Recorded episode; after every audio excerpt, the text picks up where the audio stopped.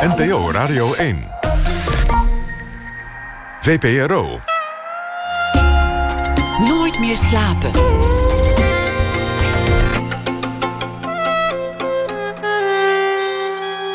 Met Pieter van der Wielen. Goedenacht en welkom bij Nooit meer slapen. Thomas Verbocht is schrijver en columnist en deze week schrijft hij elke nacht een beschouwing bij de dag die achter ons ligt. Alida Dors komt op bezoek. Zij is choreograaf en voormalig hip-hop-danser. Zij danste onder meer voor Usher in zijn voorstellingen of zijn optredens. De danstaal van de rap reikt verder dan het kroelen van bimbo's en gangsters in de clip. En dat bewijst zij in haar voorstellingen. Dat komt allemaal na één uur. We beginnen met Maria Barnas. Altijd Augustus is de titel van haar nieuwe roman. Het is 1989. De hoofdpersoon heet Augustus. Het is een scholiere. En zij denkt onder meer dat Salman Rushdie zich schuilhoudt in het tuinhuisje. Een, een klasgenoot wil het boek De Duivelsversen verbieden. Een discussie die op dat moment in Nederland speelt. En op heel veel andere plekken in de wereld. En intussen ontdekte Augustus dat de wereld bestaat uit ideeën, uit verhalen en woorden. En ontdekt ze dus ook wie ze zelf is in die wereld.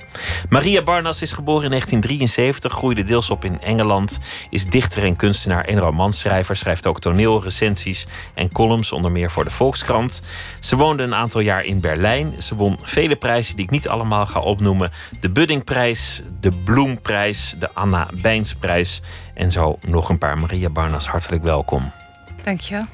Heb je wel eens de angst gehad dat, het, dat je zou opdrogen, dat het schrijven niet meer zou lukken, dat het er niet meer zou zijn? Nee. Nee, ik heb wel eens de angst dat ik niet de tijd heb om te schrijven. Dat gebeurt namelijk best vaak. Omdat schrijver zijn al zo'n beroep is dat je misschien niet meer aan het schrijven toekomt. Uh, ja, en dat het best, omdat het, nou, vooral omdat het best moeilijk is om, om, uh, om de, gewoon om de rust te vinden en de stilte aan mezelf te geven om, uh, om, om aan het werk te gaan. Andere dingen dringen zich nog wel eens op. Ja. Hoe, hoe doe je dat eigenlijk, schrijven? Hoe, hoe begint het? Waar installeer je? Ga je op een bepaalde plek zitten? Heb je rituelen? Um, uh, ja, ik heb toen ik net in Berlijn woonde, dat is dan nu bijna vijf jaar geleden, uh, heb ik wel met mezelf afgesproken. Ik ga gewoon van 9 tot 11 door de week, als de kinderen naar school zijn, uh, ga ik aan dat boek werken. en dat heb ik best lang volgehouden. En in Nederland lukte dat toen ik terugkwam op de een of andere reden minder goed. Maar toen was er al wel zo'n basis dat ik daarop terug kon vallen. En dat kon dan ook in de trein of uh, aan de keukentafel of uh, s'avonds uh, ergens anders. Werkt dat heel anders dan, dan, dan je gedichten schrijven of, of je de, de, de inspiratie vinden voor je kunst? Want je bent al ook beeldend kunstenaar. ja, dat werkt wel heel anders, ja. Gedichten die, die kan ik niet voorspellen kan ik ook niet afdwingen. Daar kan ik niet voor van 9 tot 11 gaan zitten. Dat, dat uh, levert eigenlijk vrij weinig op voor een gedicht, in mijn ervaring. Dus die, dat zijn meer invallen die ik uh, onderweg ergens naartoe opschrijf. Liefst ook uh, als ik iets heel anders van plan ben. En dan schrijf ik iets op. En dan zie ik misschien pas later ook dat het bruikbaar is voor een gedicht. Terwijl zo'n lang verhaal, dat, dat vereist wel. Uh, dus de, roman die ik net heb geschreven, die, ja, die vroeg wel om wat meer um, regelmaat en rust. Waarin gewoon grotere, grotere afstanden afgelegd moesten worden. Heb je altijd een notitieblokje bij? Is dat hoe het werkt? Uh, ja. En dan gewoon een ingeving, hoe, hoe slecht die ook is, meteen opschrijven, alles. Ja. Ja. Laten we het hebben over eh, wat volgens mij een van de kernthema's is van je laatste roman: de magie van de taal. Het wapen dat taal is, het gif dat taal kan zijn, het wonder dat taal kan zijn. Het is wat, wat de mens onderscheidt van, een, van, een, van het dier. Wanneer ontdekte jij voor jezelf dat taal voor jou een grote rol zou kunnen spelen in je leven, dat het zo belangrijk was? Dat is een goede vraag. Um, ik heb het voor het eerst bijna fysiek als, als een brug ervaren, de taal. Toen ik uh, als zes, net zesjarige in Engeland op het schoolplein stond. En uh, geleerd had van een juf dat ik kon zeggen: Can I play? Als ik met iemand wilde meedoen. En ik wist het wel, maar ik, ik, eh, ik wist het in mijn hoofd en ik had het nog nooit in het wild uitgesproken. En ik herinner me dat ongemakkelijke moment heel goed. Uh, dat ik dat, die drie woorden zou gaan zeggen. Om aansluiting te vinden bij die kinderen die daar rondrenden. En, um, en dat het werkte. Dus dat iemand antwoord gaf. Uh, dat maakte me bewust van een nieuwe taal en daardoor natuurlijk ook van mijn eigen taal. dus juist dat je als kind in een, in een andere taal terecht kwam, daardoor werd je meer bewust van hoe belangrijk taal is. Ja, dat denk ik wel. Ja. En wist je toen ook dat je, dat je er goed in was? Uh, nee. Nee, dat weet ik nog steeds niet. Hè. Dat is, ik, ik weet dat, ik, uh, dat taal heel belangrijk voor mij is. En um, ik weet dat mijn wereld voor een heel groot gedeelte bestaat uit taal. Um, ik heb heel lang geschreven en ik, ik heb uh, al vrij vroeg begon ik met verhalen en gedichten te schrijven. Maar pas bij de publicatie van mijn eerste boek uh, kon ik geloven dat het ook uh, levensvatbaar was als, als werk of als, als iets wat andere mensen ook zouden willen lezen. In dit boek gaat het over taal, maar ook over, over de kracht van ideeën. Het gaat over iemand die ongeveer even oud moet zijn als jij in 1989. Ja, jij zal toen 16 zijn geweest. Zij is iets jonger, denk 15 ik. 15 is de hoofdpersoon, maakt niet zoveel ja. uit. Ja. En toen speelde een discussie die weliswaar breed werd uitgemeten in, in, in de kranten, maar niet iedereen wist het toen op waarde te schatten. Het is, het is zo'n zo'n debat waar je op terugkijkt en denkt verdorie, we hebben, we hebben toen iets gemist. We hebben toen eigenlijk dat niet aangezien voor wat het was, namelijk het boek De Duivelsversen van Salman Rushdie. Er werd een fatwa over hem uitgesproken. Hij moest dood.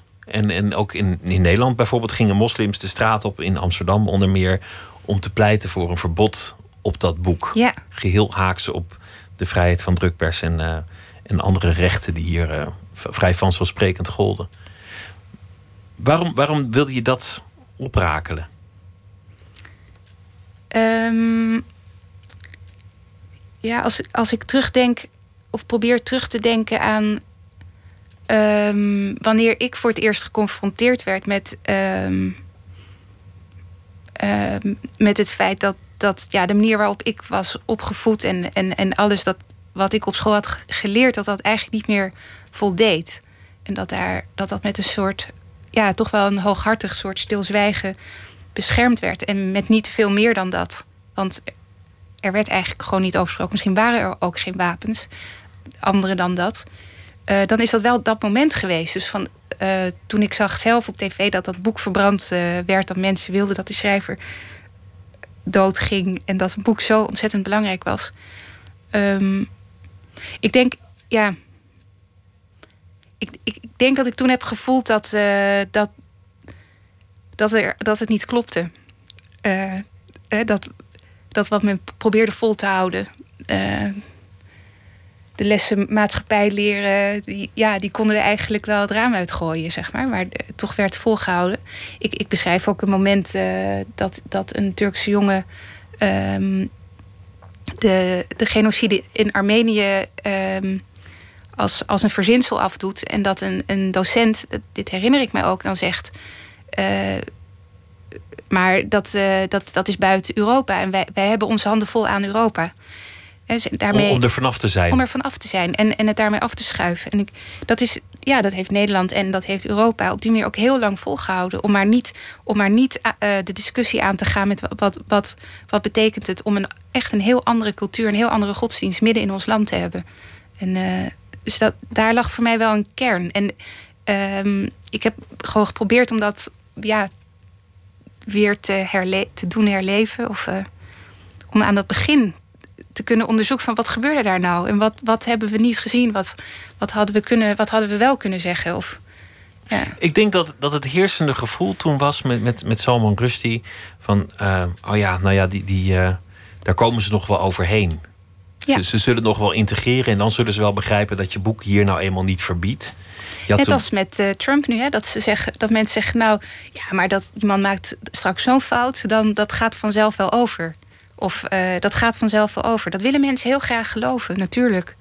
Omdat als Ja. je jezelf verlicht vindt, dan vind je ook dat iedereen zich op een pad naar verlichting toe bevindt. En mensen die anders denken, die zijn er gewoon nog niet Ja, in jouw verlichte staat van zijn. ja, ja. Eigenlijk een arrogante gedachte. Je, je had toen ook eh Mohammed Rabba, die, die zat bij eh, GroenLinks, die was lijsttrekker en die, die, die deed een beetje wollige uitspraken. Was, was vaak ook een beetje wollige spreker. En die, en die zei dat hij wel begrip had voor de onvrede en voor, voor het verlangen om het te verbieden. Hij was zelf niet voor verbieden, maar hij vond wel dat het, als het dan moest gebeuren, dat verbieden, dan moest het via de rechter. Ah, ja. En, en daarmee, Ja. toen, toen Ja. liet hij iedereen een beetje duizelig achter. En dat, dat heeft nog wel enige verontwaardiging Ja. veroorzaakt, Ja. die uitspraak. Maar het was, het was eigenlijk de voorbode voor wat er later zou gebeuren met, met, met Charlie Hebdo. Dat cartoonisten de Precies. zouden krijgen. Precies. Ja. Woorden hebben betekenissen. Woorden hebben betekenissen en eh, ja, veranderen het leven, veranderen de wereld. En eh, ja. Ja. Had jij het boek gelezen destijds? De Duivelsversen? Eh, ik ben eraan begonnen. En ik, heb, ik heb drie keer, drie keer de eerste pagina gelezen. Toen, de- ja, er vallen dan twee mannen uit, uit een vliegtuig. Die worden uit een, eh, het vliegtuig geschud dat, waar net een bom is eh, afgegaan. En die mannen vallen heel ja, prachtig als engelen eigenlijk uit de hemel... eh, boven de kust van Engeland. En ik, ik kwam niet eens bij het vallen terecht. Ik, ik ben in die halve val blijven steken. Want eh Rushdie laat dan vallen dat de ene is als, als Gabriel. En ik wist al niet wie dat was. Dus ik, ik realiseerde me dat ik eerst misschien de Bijbel moest, zou, moest eh, gaan lezen. En eh, waarschijnlijk ook de Koran. En nou, dan begon ik weer opnieuw. En dan dacht ik, oh, ik weet ook al niet wie dat is. En het is zo bomvol verwijzingen dat ik dat gewoon... Ik begreep dat ik het niet begreep, laat ik het zo zeggen. En ik heb het weggelegd. En ik ben het pas eh, voor het schrijven van dit boek echt gaan lezen. Met groot plezier, omdat ik me ehm, eigenlijk met, ja, door de ogen van mijn personage, Augustus, dat boek ben gaan lezen. En, ehm, en toen ook het onbegrip wat ik nu ook nog steeds wel heb hoor, op delen, ehm, in delen. Maar ehm, ik heb dat gebruikt eigenlijk voor het verhaal. Het onbegrip over dat boek en het onbegrip Ja. over wat is er nou eigenlijk zo chockerend aan dit boek. Ja. Waar zit hem nou precies de pijn? Ja, Het moeilijke ook altijd met, met verboden boeken is dat de mensen die het boek verbieden zeggen het niet te hebben gelezen, want je gaat zo'n boek toch zeker niet lezen. ja. En, en als je het niet gelezen hebt, kun je ook niet uitleggen waar precies de pijn zit. Ja, en het is eigenlijk wat ik, nu, wat ik nu zelf las in dit boek, is dat het eigenlijk één heel groot pleidooi is voor, eh, voor de verbeelding. En voor de kracht van, van taal. De, kracht van het, het, ook van het narratieve om het wel degelijk over de waarheid te kunnen hebben. Ja, dus in, in de Duivelsversen zelf ook worden heel veel verhalen verteld. En wat ik heel erg mooi vond en vind, is dat eh, de poëzie uiteindelijk als de, de bron van alles wordt eh, gezien. En er wordt ook, dat, nou ja, goed, Mohammed sprak in versen, dat wordt heel vaak herhaald. Ehm, eh, poëzie is eigenlijk de, de kern van alles en is ook gevaarlijk. Maar dat, dat is eigenlijk de grap, want, want de Bijbel en de Koran, het staat natuurlijk allemaal vol met taal, maar daarmee is ook meteen een soort verbod op andere taal afgekondigd. Want Ja. dat brengt dan deze taal weer in gevaar. Als het allemaal maar een gedicht is, Ja. dan kan er ook een ander gedicht komen. En dat, dat moet natuurlijk tegen elke prijs vermeden worden. En ja, en ik denk dat wat, wat, wat, eh, wat gelovigen eh, kan storen in de duivelsversen... is dat Rushdie eigenlijk pleit voor het feit dat niks vaststaat. Dus dat wat nu fout kan lijken of kwaad... dat kan morgen goed zijn of zich voordoen als een engel. En die engel kan eh, overmorgen weer een duivel zijn. En dat zit in ons allemaal. Dat is niet iets vaststaands. Dus niets, eh, er valt niets te verbieden natuurlijk in zijn ogen. Dat is ook wat hij verdedigt. Ehm, dus ja, het is een ontzettend eh, knap boek eigenlijk. Ehm, waarvan je ook pas echt op het, aller, op het aller, allerlaatst merkt hoe knap het gecomponeerd is. Omdat dan allerlei tijdperken, vanaf een vroeg voorchristelijke tijd tot de tijd waarin Mohammed leefde, tot de tijd waar ehm, andere interpretaties zijn geweest in het verleden, tot het nu, opeens sa- samenvallen. En dan realiseer je, ah, al die figuren zijn weer reïncarnaties van, van, van elkaar. En ehm, Eigenlijk verhalen, verhalen die terugkeren. ja, en de problemen die we nu hebben, die hadden we toen ook. Toen konden we er ook al niet mee omgaan. We doen, we, doen je boek bijna te kort als, als we hier blijven steken. Oh ja. Want we, eh, zij moet een spreekbeurt schrijven over rust. Die raakt gefascineerd. Maar vindt een Turks klasgenootje op, op, op haar pad. En ook de tijdgeest die nog heel erg gericht is op het eh, ehm, goed praten van culturele verschillen. En het vooral eh, welkom heten van de nieuwkomers. Je moet het ze niet moeilijk maken. Tegelijk mist zij haar vader. Ze ontdekt de kracht van taal en verhalen. En ze ontdekt ook de verbeelding. Ze heeft ook een fascinatie voor architectuur en, en voor, voor, voor kunst in het algemeen. Omdat ze daarin iets, iets lijkt te zien van een idee waarmee je de wereld kunt vormgeven. Kun, kun, kun je uitleggen hoe, hoe je daarbij kwam? De, om dat erin te verwerken? Ja, het is eigenlijk, eigenlijk grappig. Ik had in allereerste instantie het idee om ehm, eh, een architect die niet komt tot het bouwen van een gebouw aan het woord te laten. Iemand die in steeds nieuwe plannen voor het eh, bouwen zichzelf eh, hervindt, maar nog nooit tot een concreet gebouw komt. Dus een soort architect van imaginaire gebouwen. Nooit tot baksteen en cement, maar altijd Ja, alleen maar de ideeën. potlood en papier. En ja, het interessante natuurlijk aan architectuur is dat er ook vaak wel grote idealen aan ten grondslag liggen. De- de- de- In ieder geval in het verleden. Ik weet niet of dat nu nog... Nou, met Re- Rem Koolhaas gebeurt dat natuurlijk nog steeds. Dat, eh, hij ontwerpt vanuit een enorme visie. En ehm, een visie op wat de maatschappij moet zijn. En dan is een gebouw vaak een soort stolsel van die ideeën.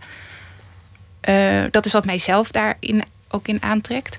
En, eh, maar dat, dat kwam niet echt van de grond, die, dat personage. En uiteindelijk wel als, als, als een soort tweede, tweede stem. Die eh, Augustus, hè, dus de, de vader is, is die architect eigenlijk... die haar ehm, ook wel lastig valt met die verhalen. En op, mm, over zijn eigen uitblijvende transformatie eigenlijk spreekt via die eh, gebouwen.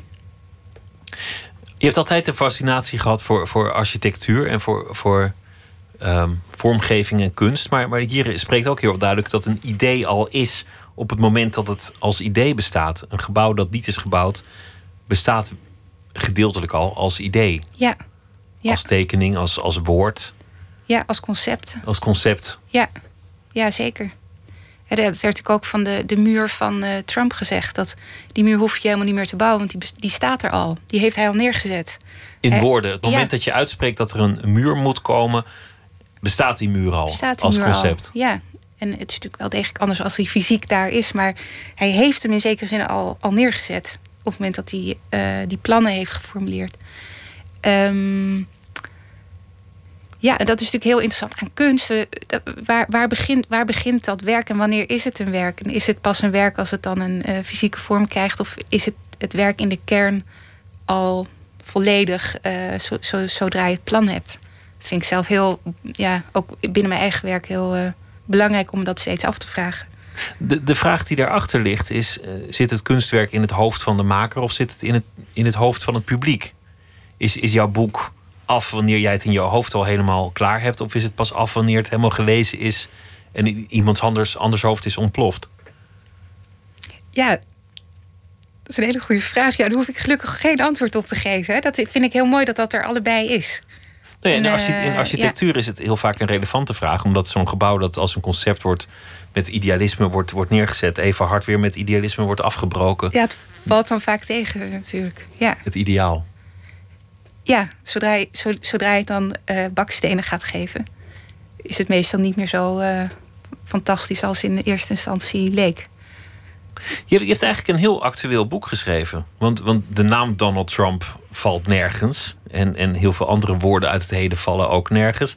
Maar daar gaat het wel over. Over, over eh, woorden versus de werkelijkheid. Ja, ja zeker. Van, van, alle, van alle boze commentatoren op het internet werd vaak gezegd... ach ja, nou ja, die, die eh, bekoelen even hun woede online... maar ze menen er allemaal geen donder van. En, en deze week las ik wel heel veel beschouwingen van mensen die zeiden... oh, wat als het allemaal wel menen? Wat Ja. als het allemaal wel waarheid is? Ja. Ja. Wist je dat toen je het schreef dat het actueel was? Was dat ook de inspiratie? Of, of is dat gewoon zo terechtgekomen? het is zo terechtgekomen, denk ik. Eh, het is wel zo dat ik ook in mijn beeldend werk veel heb gelezen over ehm, ehm, eigenlijk hoe eh, taal, eh, bijvoorbeeld de. Wat, eh, in, het grappig, ik heb in het Frans gelezen over de, de, de houten taal van Stalin, de langue du bois. de houten taal van Stalin. Die in het, in, in het Engels dan weer hollow language heet. Wat ik ook, daar, heb ik ook een werk over gemaakt. Dat wat, nou ja, is eigenlijk hol en, en, en heel vast en solide. Betekent eigenlijk hetzelfde. Dat, ehm, dat wat, ja, hoe, hoe ehm, taal ook als propaganda misbruikt kan worden. En mensen op een verkeerd been kan zetten. En dan de pogingen van mensen um, om daar weer wat uh, tegenover te stellen. Um, Newspeak in uh, eh, 1984 van Orwell is ook een voorbeeld van een taal die mensen eigenlijk uh, um, persoonlijke drijfveren zoveel mogelijk moet afnemen en, en bedwingen. En dan, dan is het zo, je kunt niet bad zeg maar, alles is ungood. Zodat je altijd over het goede nadenkt. En um, ik las bijvoorbeeld ook over een. Uh, in, in, grappig genoeg in de anarchistische bibliotheek, een heel mooie verzameling uh, teksten, vond ik een tekst van een uh, situationist die een nieuw woordenboek wil maken. Want, zegt hij, de enige manier om het heersende regime te bevechten is door een nieuwe taal te maken. Anders blijf je met de dezelfde wapens vechten. Um, Anders, als we niet met nieuwe woorden komen, is de strijd bij voorbaat verloren. En dit was een tekst die in de jaren zestig geschreven is. Uh, toen er, net als altijd, ook van alles te bevechten was natuurlijk. En um, het interessante vond ik dat hij dan niet met nieuwe woorden komt. Hè? Dus het, blijft bij een pamflet voor de noodzaak tot een nieuwe taal. Maar dat heeft mij wel heel erg bewust gemaakt van uh, de macht, de macht en de kracht van taal. Hoe manipulatief het is. Ja. Zo, zoals je nu ook heel veel beschouwingen leest, um, dat, dat het gevaar, welk gevaar dan ook, meevalt. En als je dan de tekst oppervlakkig bekijkt, dan lees je in die tekst 36 keer het woord gevaar. Waardoor uiteindelijk aan het eind dat ene woord steviger zal blijven hangen dan de hele tekst waarin iemand probeert uit te leggen dat er geen gevaar is. Ja, dan maak je iemand heel bang mee. Ik moet denken aan een, aan een docent van mij die ooit. Uh, heel hard riep: Don't panic. En onder de tafel ging zitten, waardoor iedereen natuurlijk doodsbang was. Dat is een beetje dat principe. Er was toen een bij in de klas gevlogen. Maar, maar als, als taal zo belangrijk is, wil je dan ook zeggen dat, dat, dat poëzie wel degelijk belang heeft? Meer dan alleen schoonheid of dat, dat iemand graag bundels leest?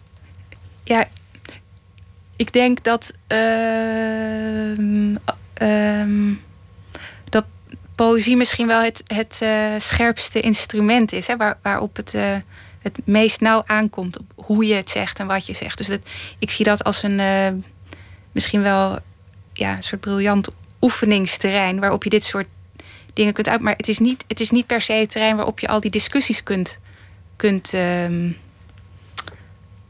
voeren. Je hoeft niet binnen een gedicht, vind ik, zo politiek te zijn.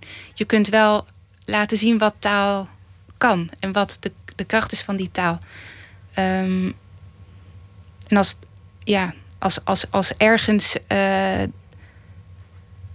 ja, oh, ja, je manipuleert natuurlijk als dichter ook, hè? Dus dat is ook wel interessant. Dus. Um, maar, ja. maar poëzie, wat je vroeger nog wel eens had, poëzie als pijl tegen de machthebber, dat zou tegenwoordig wel een heel slappe boog zijn. Ja, dat werkt dus niet. Laten we luisteren naar uh, uh, muziek van Matt Winson, een Nederlandse band. Ontstaan uh, door op de studentenkamer van Matthijs Steur en Pieter van Winsen. En dat dan een beetje Engels uitgesproken, kom je terecht bij Matt Winson. Het heet Into Pieces.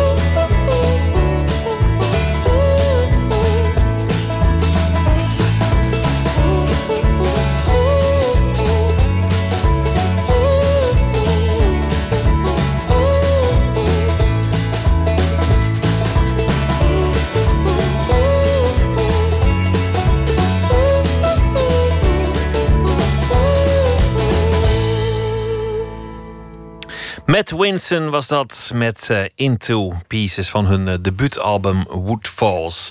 Maria Barnas zit tegenover mij. Haar nieuwe boek heet Altijd Augustus. We hadden het eh, over de kracht van taal, een van de thema's in het boek. Taal is iets dat je kunt manipuleren. Taal is iets dat je nodig hebt om concepten te bedenken. Het moment dat je iets hebt uitgesproken, bestaat het al. Moet je het gebouw nog daadwerkelijk bouwen om het te laten bestaan als je het al als concept hebt bedacht. Voor jou werd taal, zei je, belangrijk omdat je als kind in Engeland ging wonen en daar ontdekte op een zeker ogenblik dat je contact kon krijgen met anderen in die andere taal. Door eh, iets te zeggen als eh, I play with you of, eh, of, of, of, iets, iets dergelijks. Iets van, van die aard. En poëzie is wel degelijk belangrijk, zei je. Ook al wist je niet precies hoe dat precies zou moeten. De, de macht opblazen met, met een gedicht. Je hebt ook nog andere carrièrepaden overwogen. Je hebt, je hebt medicijnen gestudeerd, als ik goed geïnformeerd ben. Eén dag. Eén dag. Dat was een snelle beslissing. Ja. Wat, wat gebeurde er die ene dag waardoor je dacht: dit nooit meer? Ehm, ja, ik kan het echt niet anders omschrijven dan dat, ik vreesde dat ik precies eh, wist waar ik dan aan het eind van de zeven jaar me zou bevinden. En dat werd me ook voorspeld die eerste dag. Van, nou, welkom in de aula. En dan over zeven jaar zullen we hier weer zijn. Dan weet u alles van de werking van het lichaam. En dat kwam me opeens zo ontzettend naar binnen gekeerd eh, voor. En ik wist niet eens hoe de stad uh, er buiten bij lag. Ik kwam uit een dorp en wilde weten wat, ja, wat er was, wat er buiten leefde. En ik dacht dat het plafond op me afkwam heel langzaam. Letterlijk naar binnen weg. gekeerd. Ja, ik, moet, ik moet hier weg. En je weet dan alles van de alvleesklier en het darmkanaal, maar, maar hoe ziet de wereld er eigenlijk uit? Ja, ja, in de ideale wereld had ik het wel allebei willen doen hoor. Uh, dan had ik uh, dat ook geweten. Ik wil heel graag weten hoe de hersenen in elkaar uh, zaten. Dat is eigenlijk waarom ik medicijnen wilde studeren. Dat wil ik nog steeds wel weten. Toch weer om, om na te kunnen denken over gedachten, ja. concepten, taal, dat soort dingen. Dat heeft natuurlijk allemaal te maken met, met, met je hersenen. Ja. Wat, wat deed je vader? hij was leraar Nederlands. Dus die taal die, die had je wel al meegekregen van, van huis uit? Ja. En hoe komt de leraar Nederlands dan weer in Engeland terecht? Uh, die gaf daar lessen aan Nederlandse kinderen. Aha, nou goed, dat, dat hebben we uitgevogeld. Ja. je, je ging door naar de Rietveld. De beeldende kunst, dus weer weg van die taal. Waar, waarom was dat? Um, ja, omdat ik ook graag tekende. Ik had allemaal niet zo'n heel vast omlijnd uh, plan. Ik, ik, wist eigenlijk niks, dus ik moest van alles uitproberen. Uh, ja. Ik hield van tekenen, ik hield van, van verhalen bedenken. Ik kon me voorstellen dat ik iets met film zou gaan doen, maar dat was allemaal vrij vaag. waren vrij vage ideeën. Ben je ook allemaal gaan doen? Want je, je bent ook beeldend kunstenaar, dat doe je nog steeds. Je bent destijds afgestudeerd ook met iets dat leek op film, CD-ROM. Dat, dat, dat, zou, dat bestaat eigenlijk niet meer, dat concept. ja. maar, maar dat was toen iets waar je mee kon afstuderen met ja. een mooie, mooie CD-ROM. Met montages van oude films heb je gemaakt. Installaties maak je nog steeds. Eentje heb je gemaakt waarin, waarin woorden als bellen kapot springen en landen op de, op de vloer. Ja. Hoe, hoe zou je die installatie zelf omschrijven? Uh, ja, die is eigenlijk voortgekomen uit een, uit een andere serie waar uh, in ik gekeken heb wat er gebeurt op het moment als je woorden uitspreekt tijdens het blazen van glas. Om te kijken uh, of het volume en de, de, intensiteit waarmee je een woord uitspreekt, of dat effect zou hebben op de, op de vorm van dat glaswerk. Um, dat was deels zo. Dus, en, ehm, en, en bij elkaar, ehm, zeker op het moment dat ik sommige van die glasbellen ging vullen met inkt, waardoor het eigenlijk een soort ja, in potentie inktbommen zijn, naast weer die lege bollen. Eh, ja, dat werd een installatie. Maar ik, ik miste toen eh, beweging eh, in, die, in die bollen. En toen ehm, bedacht ik dat er misschien iets kon zijn dat ehm, gevuld met, met witte. Uiteindelijk is dat stikstof geworden, een soort witte damp.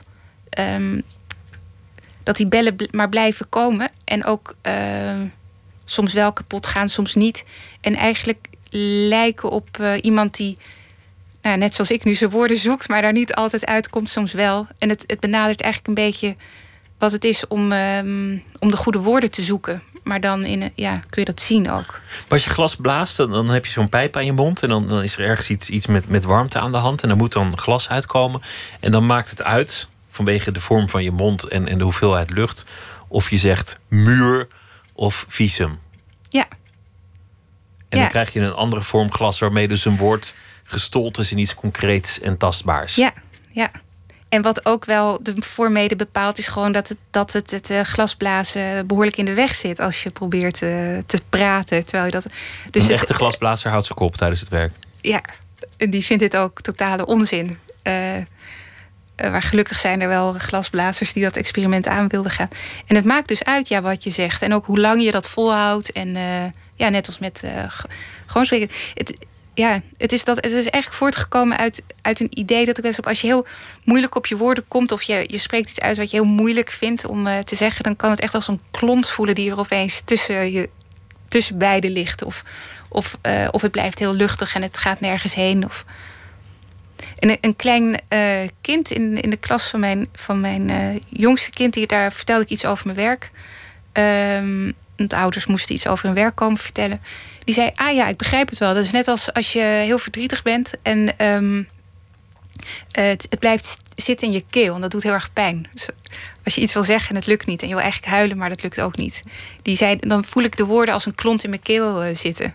Zei dat jongetje. Ja, zoiets is het wel. Maar zeker voor een dichter, omdat dat de poëzie is, is natuurlijk het terrein waar, je, waar het het meest nauw luistert welke woorden je kiest. Waar, waar de zin echt zo precies geformuleerd wordt dat je met, met, met vier woorden een hele wereld kunt neerzetten. Je, zei dat het begon als kind, als zesjarige. Dat, dat is iets wat, wat volgens mij jou nog steeds ook fascineert. De taal van een zesjarige. Man, boom, schommel. Het, het zoveel mogelijk, gewoon, gewoon, gewoon maling aan alle vormen van grammatica, maar gewoon iets heel basaal zeggen. Ja, Man loopt huis. dat is een beeld, hè, wat jij nu zegt bijna. Het is inder- ja, klopt. Dat, dat zag ik in je, in je, vooral in je eerdere bundels, dat je dat nog wel eens als vorm hier en daar gebruikt en, en, en verweeft. Moet, moet je als dichter je gevoel uitschakelen of juist opzoeken? Uitschakelen. Uitschakelen. Ja, ik wel. Hoe Ja. werkt dat dan?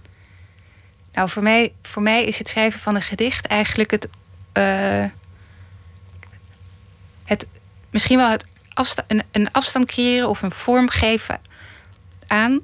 ehm, juist het persoonlijke ten opzichte van, van iets algemeners. Misschien een deelbare werkelijkheid. Dus dat gedicht ehm, dwingt eigenlijk die afstand af, is die afstand. Eh, bestaat uit het, het zoeken van die afstand. Ehm, puur een gevoel is niets. Eh, Dat is, dat is geestig, omdat heel veel mensen poëzie juist heel erg met, met sentiment en gevoel associëren. De gevoelige dichter, ja, die, die zijn woorden aan het papier toevertrouwt, die, die een traan naast de letter laat vallen. ja, volgens mij bestaat dat niet. Ta- kijk, op het moment dat je, dat je schrijft: Ik ben alleen. Dat is iets wat, waar Maurice Blanchot ook heel mooi over geschreven heeft. Dan lieg je eigenlijk al. Want die taal, als je zegt: Ik ben alleen, dat, dat zeg je tegen iemand. Dus je bent al niet meer alleen op het moment dat je dat zegt. Dus taal, taal zit zowel in de weg van het eh, uitdrukken van de pure emotie. Want als je echt alleen was, waarom zou je het dan opschrijven? Ja, nou, het is meer ook, die taal is gebaseerd op het feit dat je dat tegen iemand zegt. Dus ik, ik ben Lea, tegen wie zeg je dat dan? Op het moment dat je dat dus uitdrukt, eh, sla je al een brug naar een ander. Ben je feitelijk al niet meer alleen. Ehm, ehm, maar het, het gekke is natuurlijk wel dat je met een, denk ik, met een goed gedicht, eh, wel iemand anders iets kunt laten voelen. Dus het kan wel uiteindelijk. ehm, een soort. Eh, Ja. Je kan wel iets overdragen. Het is niet leeg. Het is geen. Maar je moet, je moet zelf niet te veel met je sentimenten bezig zijn op het moment dat je het schrijft. Je moet Nee. het rationeel benaderen. Ja, zeker. Je, je zat op de Rietveld, je werd daar beeldend kunstenaar. Dan word je opge- opgeleid in een, in, een, in een opleiding waar taal eigenlijk helemaal niet zo'n grote rol speelt. En, en bij jou begon dat een beetje te, te, te jeuken aan alle kanten, die, die taal. Hoe, hoe werd daarmee omgesprongen door, door degene die jou les gaven? Als, als jij steeds meer woorden wil gebruiken in je kunstwerken of, of, of in je tekeningen ook iets wil opschrijven of op, op andere manieren daarmee aan de gang wil. Ja, dat was toen ik op de academie zat ook niet heel gangbaar dat, dat de taal eh, gebruikt werd in het beeldend werk. Dat is inmiddels vrij normaal. Het is, ehm, maar eh, de, ik had gelukkig twee docenten die er, er, er wel iets in zagen.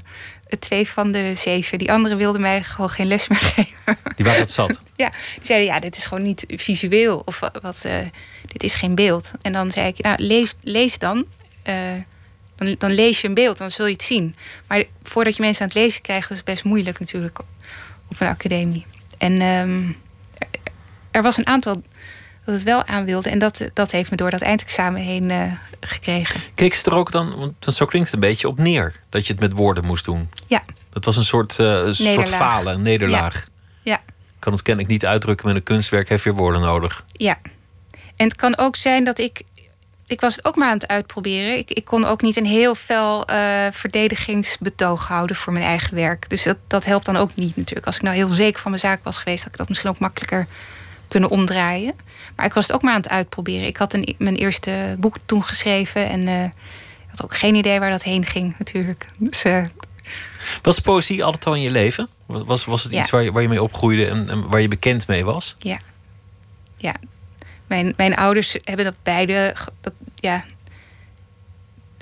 Dat, dat is wel met de paplepel eh, ingegoten, zeg maar. Dat is, ja. Bij veel mensen is dat niet meer zo. Dat, dat, is, dat, dat is ergens heel jammer, maar ook weer gewoon een gegeven natuurlijk. Maar poëzie is niet meer vanzelfsprekend voor, voor, voor veel mensen.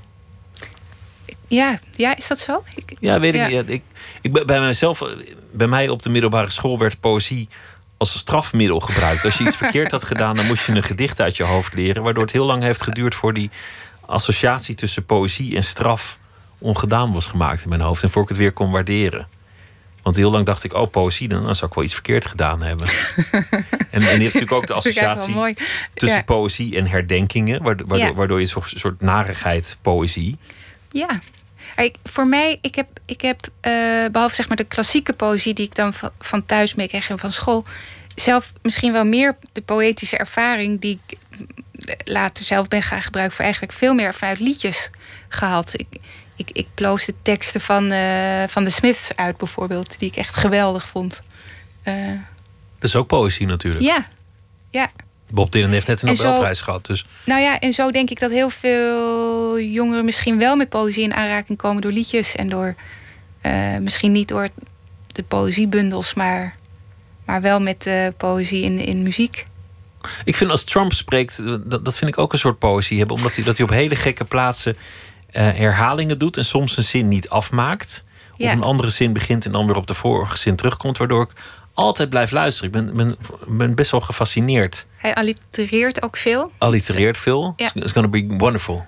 Great thing. Great, great thing. En dan, eh, het, het, je luistert wel. Het, Ja, heeft een poëtische ritmisch. waarde. Ja, zeker. Die brief van Rutte vond ik niet zo poëtisch. Dat vond ik gewoon taalkundig niet, niet, niet, niet, niet mooi. Nee. Nee, die heeft geen ritme, Geen ritme. Geen bedoel, metrum. Geen, ook geen, eh, nou ja, heel slordig met eh, wie, eh, de, de, wie, is- wie is eigenlijk aan het woord in die brief. Dat is echt heel pijnlijk. Hè? Dat, eerst is alles wij. En dan halverwege is het opeens... eh, die wij is eigenlijk iemand anders geworden. En dan is het opeens eh, zij. En eh, Jij en ik. En jij en ik, ja. iedereen, iedereen lult door elkaar. heel slordig. Ik wil je vragen om een gedicht voor te lezen als je zin hebt. Als je geen zin hebt, moet je gewoon zeggen: Nou, weet je, een ander keertje.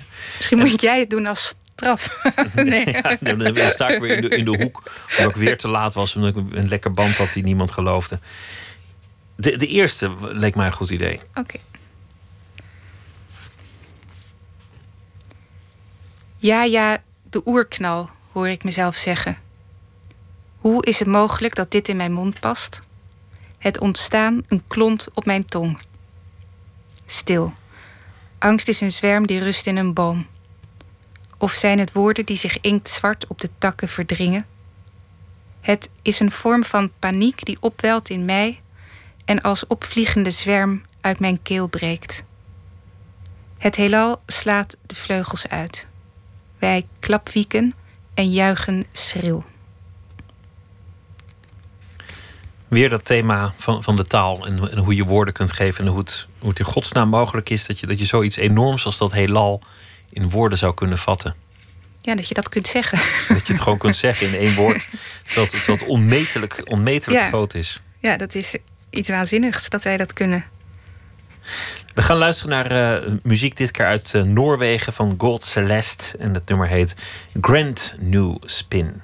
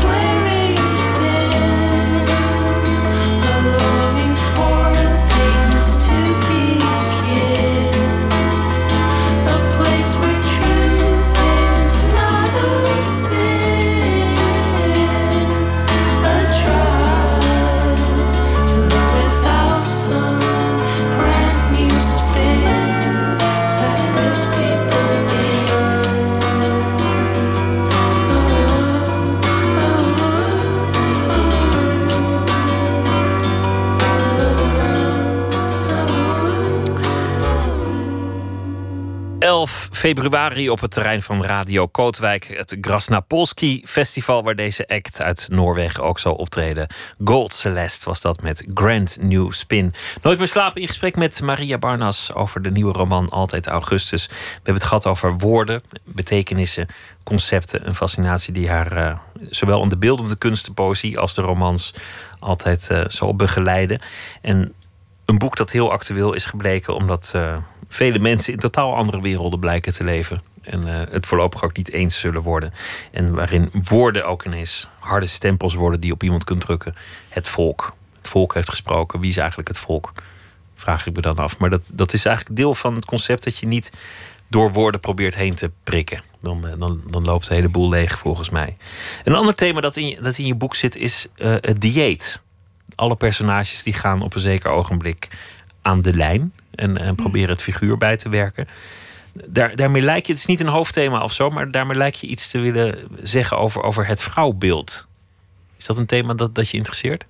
Ja, ja het is uh, denk ik vooral uh, zo dat ik toen ik dacht van wat, wat was dat eigenlijk voor tijd waar, hè, waarin ik, waar ik over schrijf, 1989. En uh, ik herinner het me ook echt zo, dat alle vrouwen op dieet waren. En dit is ook niet echt veranderd.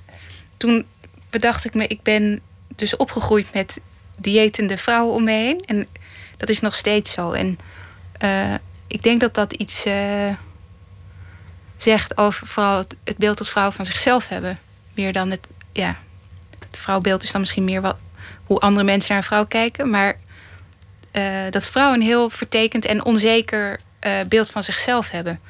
Um, en dat past natuurlijk ook wel in een tijd waarin vrouwen voor het eerst ja, misschien uh, laat ik het. Uh, ik denk dat mijn, in mijn generatie klasgenoten het voor het eerst zo was dat het echt vanzelfsprekend was dat jongens en meisjes dezelfde kansen hadden. Dat was voor mijn moeders generatie nog niet zo. Um, of zij zou gaan studeren, dat was echt maar zeer de vraag, bijvoorbeeld. Uh, toen zij uh, zwanger werd, raakte ze haar baan als vanzelfsprekend uh, kwijt. Nee, toen ze trouwde zelfs. Ze was nog niet eens zwanger. Dat was vanzelfsprekend. Dat stond ook in haar contract. Dat als ze zou trouwen, dan raakte ze haar baan kwijt. Vond ze ook heel normaal. Want anders had je als echtgenoot ook gefaald. Als, als je vrouw moest werken, ja. dan, dan deed jij kennelijk iets niet goed. Ja.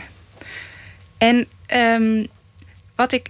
Ik weet niet of het zo is, maar ik heb het in het boek als een soort parallel gebruikt uh, dat vrouwen die nog zoeken naar een, een, een bepaalde plek in, in de wereld, uh, dat dat een weerslag heeft op hoe ze over hun uiterlijk nadenken. En uh, het, het, zou zomaar zo kunnen zijn dat dat ook echt zo is, dat weet ik niet. Daar heb ik geen, niet genoeg inzicht voor, zeg maar. Maar ik, ik, hoop, ik hoop wel dat dat op een dag over is. Dat als, dat het, als, het, als vrouwen meer vanzelfsprekend ervan uitgaan dat, dat zij net als mannen prima kunnen doen wat uh, mannen doen. Dat, dat ook dat uiterlijk minder een issue wordt. Is de manier om, om, uh, om, om iemand de kop te laten houden? Die, die enorme focus op dat uiterlijk. Van, ga, ga eerst maar even die billen eraf trainen en dan kan je daarna een keer iets zeggen. Ja, er, zit, er zit toch een soort, kunnen, ja. zit toch een soort onderdrukking in. Ja. Ik, ik las een heel mooi stuk van een uh, journaliste uit uh, in, in Duitsland de Süddeutsche Zeitung. En zij, zij beweert dat, er, um, dat het een vorm van onderdrukking is, ja. Maar het vreemde is dat vrouwen het zichzelf lijken aan te doen. Uh, zij, zij zegt nee, want die, die onderdrukking die, die komt vanuit de samenleving, vanuit de eisen die worden gesteld, waaraan niet voldaan kan worden. Maar het, het moeilijke is natuurlijk als je die onderdrukker niet kunt zien en niet kunt benoemen, dan wordt dat iets heel vaags en ingewikkeld. Wie onderdrukt wie nou eigenlijk? Of, Ja. of onderdrukken de vrouwen elkaar of zichzelf? Of, of is het, is het een, een beeld opgedrongen dat leidt tot een soort mentale onderdrukking? Dus er stonden vorige week eh, flink wat vrouwen te protesteren in, in zo'n beetje alle belangrijke steden op de wereld tegen Donald Trump. Ja, Dat, dat ging volgens mij daar ook over. Dat, dat hij zelf de hele dag McDonald's eet en dan wel over iemand anders zegt dat het een vet varken is. Of ging het over iets anders? vind ik, dat weet ik niet. Dat vind ik moeilijk. Uh... Ik denk dat het zo direct uh, met elkaar op elkaar. Uh... Ja, misschien wel. ik denk ook dat veel vrouwen eh, bang zijn dat er met zo'n man die, die eh, zo gemakkelijk beslissingen neemt eh, over hele grote groepen mensen. Dat, en hij ziet de vrouw als ondergeschikt wezen. Dat blijkt uit hoe hij eh, spreekt. Hij kan nog zo hard zeggen dat hij, dat hij eh, vrouwen net zo belangrijk vindt als mannen. Want, want hij laat zijn dochter toch eh, dealen met vrouwenemancipatie en zaken als zorg voor de kinderen, weet ik veel. Maar ik denk wel dat je dat het duikt. Hij, hij ziet vrouwen als een soort minderheid. Als een soort. ja, ze zijn er ook. En ik denk dat, dat, wat je ziet, dat, dat het gewoon. Ja, een soort heel basale op, opkomen is voor, voor, voor het bestaansrecht. Eh, meer dan nog dat het gaat over jij bent een vet varken of niet. Of, eh, Nou ja, Ja. spreekt toch een soort beeld uit van, Ja, van- of, of een soort, een soort respect voor de, voor de andere, voor de andere seksen. ja. Het, het, is, het, is, het is wel een thema geworden in je, in je boek, maar dat, dat kwam echt voort uit de herinnering die jij had aan die tijd. Van, van daar begon het eigenlijk met al die shakes en, eh, en, en, en light eh, producten. Ja, ik, ik denk ook dat, eh, dat misschien wel de televisie en, en, en hoe, hoe tijdschriften en dat dat, dat dat enorm in opkomst was. Ook het idee van het topmodel, dat is volgens mij toen ook in die tijd eh, met Cindy Crawford als eerste eh, dat, dat, een soort superwezens die, waar vrouwen zich dan mee gingen meten. Dat is ook, ja. Ik sprak laatst een man die zei, nou maar voor mannen is het ook zo. Het is niet alleen voor vrouwen. Zo mannen moeten ook heel erg nadenken over hun lichaam. En eh, die, die, die lich- lichaamscultuur, dat is, dat is niet alleen een vrouwenzaak. Dat is ook een, voor mannen een last. Dus, eh, Zeker. Ja, Er zijn nu ook jongens met, eh, met, met eetstoornissen en ja, dat, dat, dat overstijgt de, de, de seksen. ja. Waar het, het ook over gaat, want we hadden het over taal en hoe iets als concept kan bestaan nog voor het in het echt bestaat. Een gebouw is al gebouwd als je het hebt bedacht, nog voor er cement en, en bakstenen eh, aan te pas zijn gekomen. Geldt natuurlijk nog het meest voor jezelf, voor het vormgeven van wie jij zelf bent. Of, of, je, of je jezelf zou typeren als eh, het volk, of, of links of rechts, of, eh, of, of homo of man of vrouw, of alle, alle labels. Dat zijn natuurlijk uiteindelijk ook voor een gedeelte woorden. Jouw personage is daarmee bezig om zichzelf vorm te geven, te ontdekken en daar de vrijheid in aan te nemen om te worden wie ze wil zijn aan de hand van taal. ja. Klinkt, klinkt heel abstract, maar, maar, maar volgens mij is dat waar het over gaat. Is dat iets wat je, wat je bij jezelf hebt ontdekt? Dat je jezelf kon vormgeven door gewoon iets te bedenken? Eerst een concept te zijn en daarin de mogelijkheden te verkennen? Dat zou kunnen. Ik heb dat niet zo bewust. eh, ik zou mezelf niet zo hebben omschreven, zeg maar, als jij die vraag niet had gesteld. Ik denk dat ik, eh, wat ik zelf heb ontdekt via het boek, is dat ik.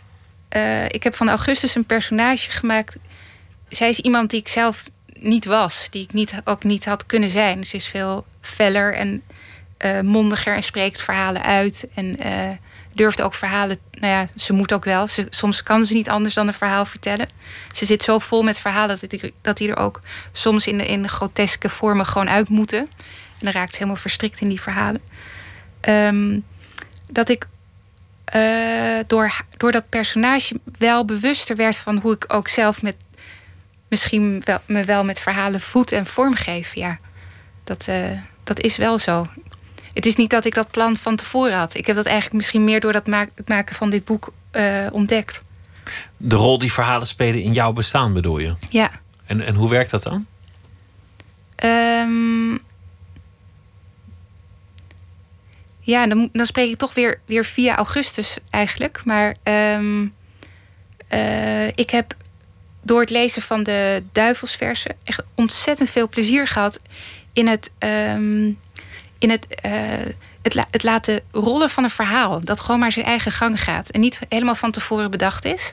Waarin ook eh, dingen gebeuren die niet logisch zijn, maar die binnen het verhaal wel kunnen. Ehm, dat is niet typisch Nederlands. Eh, dat staat ook best ver af van hoe ik dacht dat ik in elkaar zat als schrijver. Zo, met precies zo min mogelijk woorden, zoveel mogelijk zeggen. Met als groot voorbeeld Neskio bijvoorbeeld. Dat zie ik ook wel als een, nou ja, een voorbeeld. En, ik, en, en Salman Rushdie heeft mij op een ander been gezet. En echt een ontzettend plezier gegeven in het juiste eh, ehm, het omarmen van het meer barokke en, en eh, rare en onvoorspelbare. En, en dat een rol te laten spelen. En eh, ik weet nog niet of, of mij dat ook in mijn echte leven heeft veranderd. Maar ik, ik kan me het zomaar wel voorstellen. Het is ook een beetje een, een literaire hommage aan, eh, aan Salman Rushdie. Ja. Dus uiteindelijk. Ja, Het boek heet eh, Altijd Augustus. Maria Barnas, dank je wel. Het was eh, leuk om je hier te gast te hebben in dit uur. Dank je wel. Zometeen gaan we verder met eh, Nooit meer slapen. En dan krijgt u onder meer een eh, verhaal van Thomas Verbocht. Choreograaf Alida Dors komt op bezoek. We gaan het hebben over de hip-hopdans en de voorstelling True Colors. Die gaat over de gevaren van het aannemen van een online identiteit. En eh, krijgt ook een ontmoeting met Astrid Roemer in Gent in België. Naar aanleiding van haar nieuwe roman Olga en haar driekwartsmaten. Dat allemaal zometeen Twitter, het VPRO NMS. We zitten op Facebook en u kunt zich abonneren op de podcast via iTunes of de website van de VPRO. vpro.nl slash nooit meer slapen.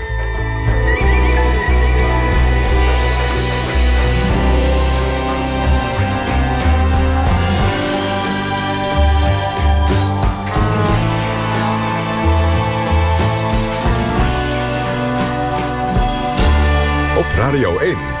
Het nieuws van alle kanten.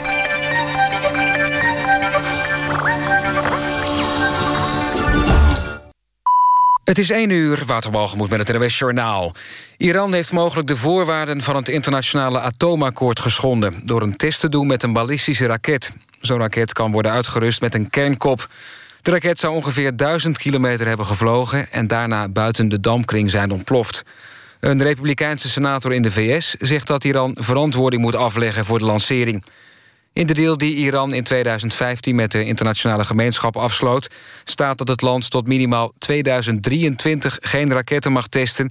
die een nucleaire lading kunnen hebben. Zeven imams die eind 2015 niet mochten spreken op een conferentie in Eindhoven... zijn volgens de rechtbank ten onrechte geweigerd. Burgemeester Van Gijzel verbood hen te spreken... op een conferentie in een moskee in Eindhoven...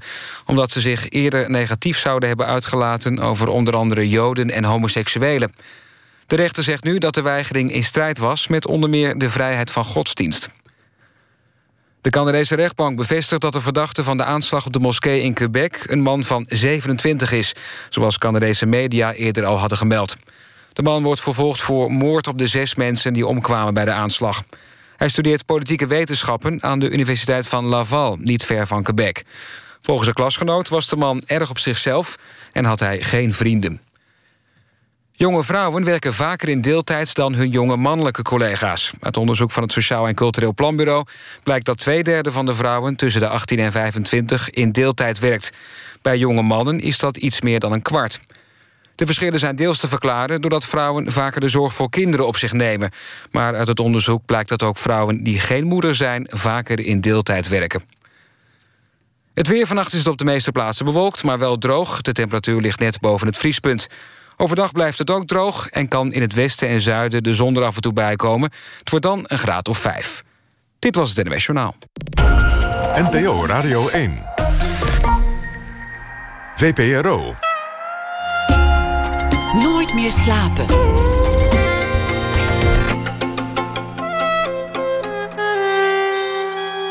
Met Pieter van der Wielen.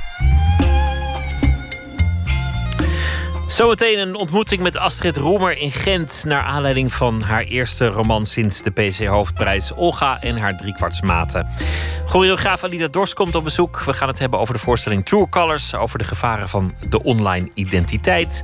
En Thomas Verbocht maakt een verhaal bij De Dag die achter ons ligt. Maar we beginnen met het culturele nieuws. Wat er vandaag allemaal gebeurde. Een nieuwe krabbensoort is ontdekt en meteen vernoemd naar Severus Snape. Een bekend karakter uit de serie van Harry Potter. Harry Plex Severus werd 20 jaar geleden voor het eerst gesignaleerd. Maar wist al die tijd de identificatie als nieuwe soort te ontlopen. Deed eh, wetenschappers denken aan de echte Severus... die erin slaagde zijn leven als dubbelspion jarenlang geheim te houden. Vandaar dus deze vernoeming. Het eh, door Donald Trump afgeroepen decreet om uh, migratie uit zeven islamitische landen te beperken heeft ook invloed op de culturele sector.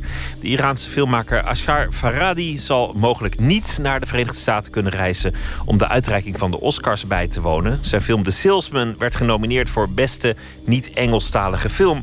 Hij zal de uitreiking waarschijnlijk vanuit Iran moeten volgen. Ook de Palestijnse fotograaf Eman Mohammed, die in de jury zat van de World Press Photo, is daar uitgestapt. Zij woont in de Verenigde Staten en durft het land niet uit, want ze is bang dat ze niet meer terug zou kunnen komen.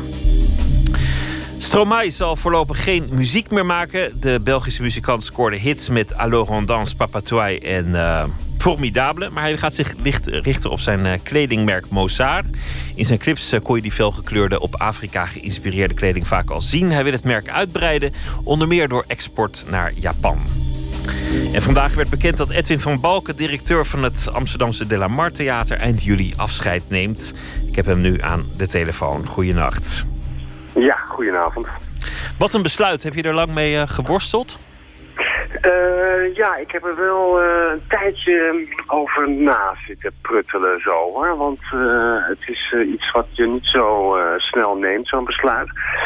En het is natuurlijk ook iets wat langzaam in je groeit. Zo'n gevoel van dat je denkt um, hoe leuk en hoe mooi het ook is om voor dit prachtige theater te werken. Dat je denkt, ik wil ook nog wel eens wat anders in mijn leven. En uh, dus op een gegeven moment heb ik die knoop doorgehakt en uh, bedacht, uh, nou weet je, ik ga dat in januari dan dat besluit nemen en naar buiten brengen, zodat ik het seizoen netjes afmaak. En dan, dan heb ik zelf rustig ook de tijd om even nou, de, de ruimte te nemen om over na te denken wat dan de, de next step is.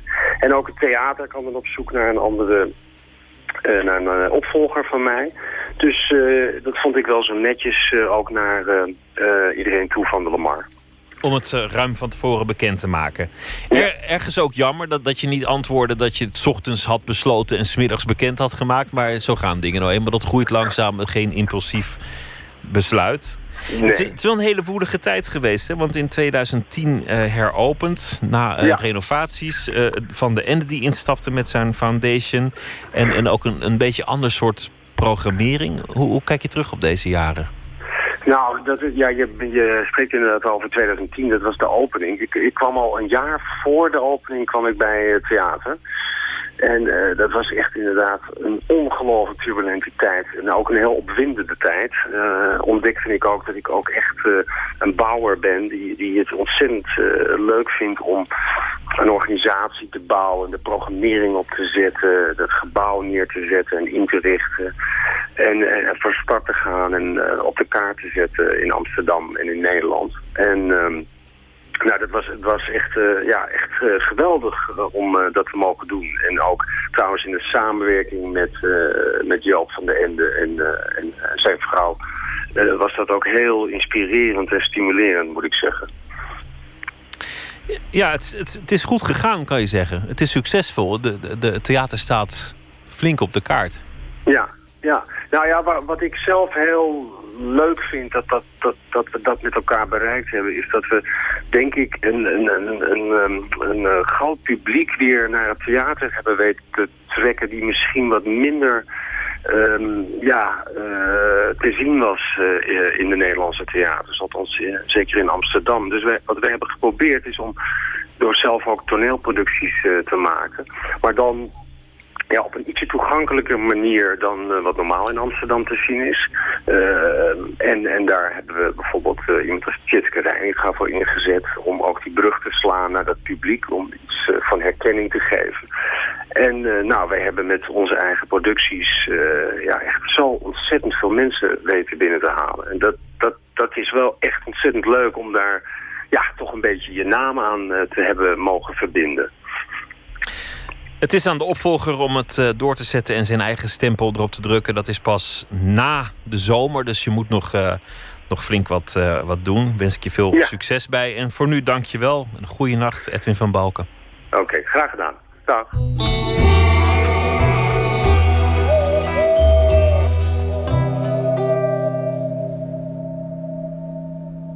De Britse singer-songwriter Michael Chapman begon ooit in de jazz, maar stapte over naar heel andere muzieksoorten. Van zijn nieuwe album Memphis in Winter.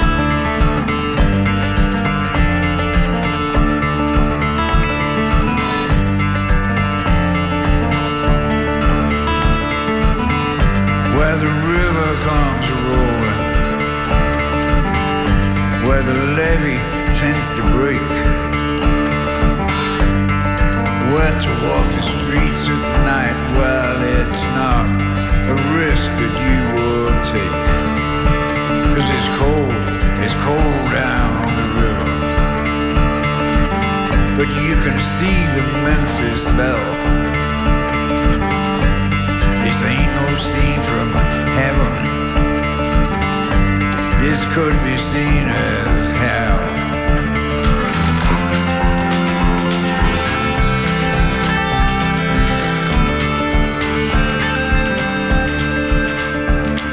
Memphis in Winter was dat van singer-songwriter Michael Chapman. Nooit meer slapen. Vorig jaar kreeg eh, schrijfster Astrid Roemer de PC Hoofdprijs. En ze heeft nu een nieuw boek uit. De titel is Olga en haar driekwartsmaten. Begin jaren tachtig brak ze door met Over de gekte van een vrouw. En inmiddels heeft ze een flink oeuvre van proza, poëzie en theaterteksten. Ze staat bekend vanwege haar eigenzinnigheid, politiek engagement... en de literaire complexiteit van haar werk. Verslaggever Nicole Terborg reisde af naar haar woonplaats Gent in België... voor een gesprek met Astrid Roemer. In het grijze gebied van Cairo is gek geworden, Bea Vianen is psychotisch geworden, Anil Ramdas heeft zelfmoord gepleegd, enzovoort. Dus we moeten Astrid Roemer in de gaten houden. Dus aan de ene kant is dat een soort van liefdevolle bemoeizuchtigheid en zo. Maar aan de andere kant is dat voor mij, als alleenstaande zelfstandige vrouw, is dat weerzinwekkend.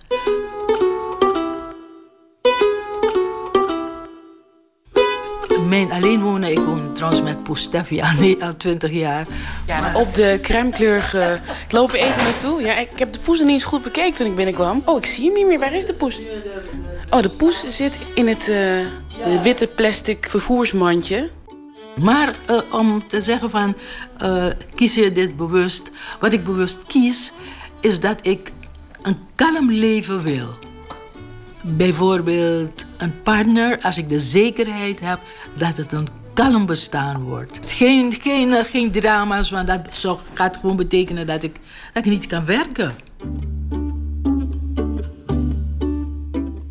Net als een zwarte vrouw boven de 65 in mijn familie zie ik bijna geen rimpels op haar huid.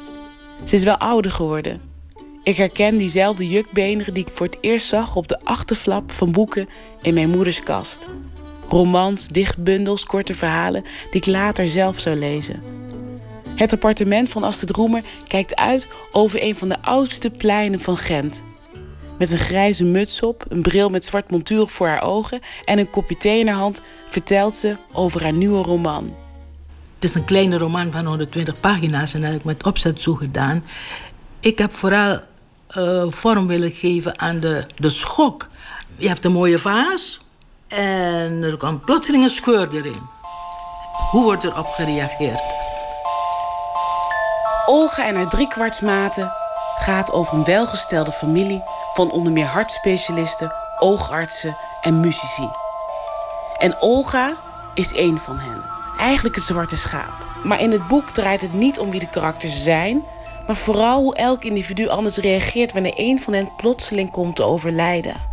Had ik de gevoelens die ze hebben voor hun zus en uh, met elkaar praten over wat er aan de hand is willen uitwerken, dan had ik een dikkere, een grotere roman geschreven.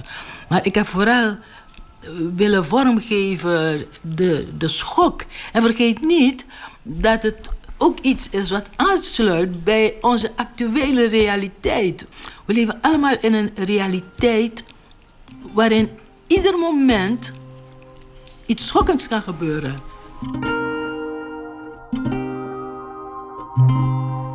Het is over de keiharde realiteit en de ongelijkheid in de wereld, waardoor Astrid Roemer als jonge vrouw al voelt dat ze schrijver moet worden waar andere mensen met poppen speelden en weet wat allemaal, was ik toch altijd aan met taal en met, met muziek bezig.